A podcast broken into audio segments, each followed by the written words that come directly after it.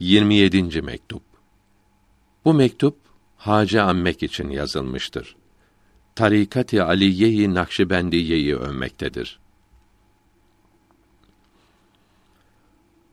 Allahü Teala'ya hamdolsun. Onun sevdiği kullarına selam olsun. Merhamet ederek bu dostunuza gönderdiğiniz kıymetli mektup gelerek bizleri sevindirdi.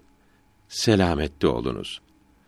Bu yüksek Nakşibendiye zincirini övmekten başka bir şeyle başınızı ağrıtmak istemiyorum. Yavrum, bu yüksek zincirin büyükleri Kaddesallahu Teala esrarehum buyuruyorlar ki bizim nispetimiz bütün nispetlerin üstündedir.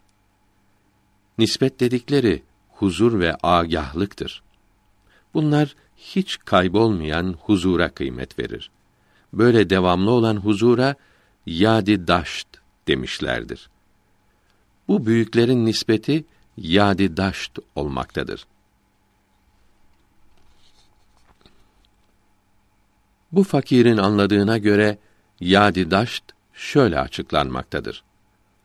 Allahü Teala'nın isimleri, sıfatları ve şuunu ve itibaratı birlikte olmaksızın yalnız zat-ı ilahinin zuhur etmesine yani kalbe, ruha görünmesine tecelli-i zat denir.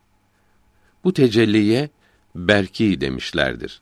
Yani şuun ve itibarat perdelerinin aradan kalkması, zatın görünmesi şimşek çakar gibi bir an sürer. Sonra bu perdeler hemen araya girerek örtülür. Böyle olunca gaybsız, devamlı huzur düşünülemez. Bir an huzur, ondan sonra devamlı yokluktur. Bu büyükler rahmetullahi aleyhim ecmaîn böyle olan nispete kıymet vermemiştir. Halbuki başka silsilelerin, tarikatların büyükleri öyle olan tecelli nihayete kavuşanlara nasip olur dediler. Bu huzur devamlı olursa, hiç örtünmezse, isimlerin ve sıfatların ve şuunun ve itibaratın perdeleri araya karışmadan tecelli ederse, gaypsız, perdesiz huzur olur.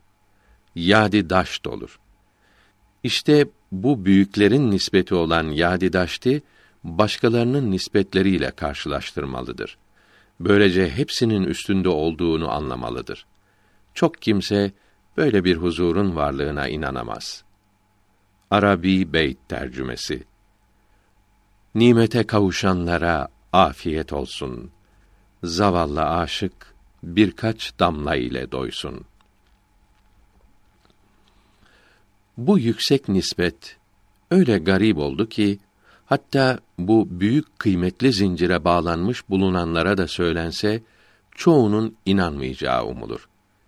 Şimdi bu büyüklerin yolunda bulunanlara göre nispet demek Allahü Teala'nın huzuru ve anlaşılamayacak bir şuhududur ve cihetsiz olarak ona teveccüh etmektir. Yukarıda olmak hayale gelirse de cihetsizdir ve görünüşte devamlıdır. Bu nispet yalnız cezbe makamında hasıl olur. Böyle nispetin başka tarikatlardaki nispetlerden yüksek bir tarafı yoktur. Halbuki yukarıda bildirdiğimiz yadi daşt cezbe tamamlandıktan ve sülük makamları sona erdikten sonra hasıl olur. Bunun derecesinin yüksekliğini bilmeyen kimse yoktur. Eğer gizli kalmışsa elde edilememesindendir. Bir kimse haset ederek inanmazsa ve aşağı bir kimse kendi kusurundan dolayı inat ederse ona bir diyeceğimiz yoktur.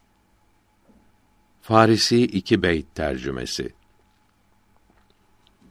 Bir cahil bu büyüklere dil uzatırsa cevap vermeye değmez dersem iyi olur.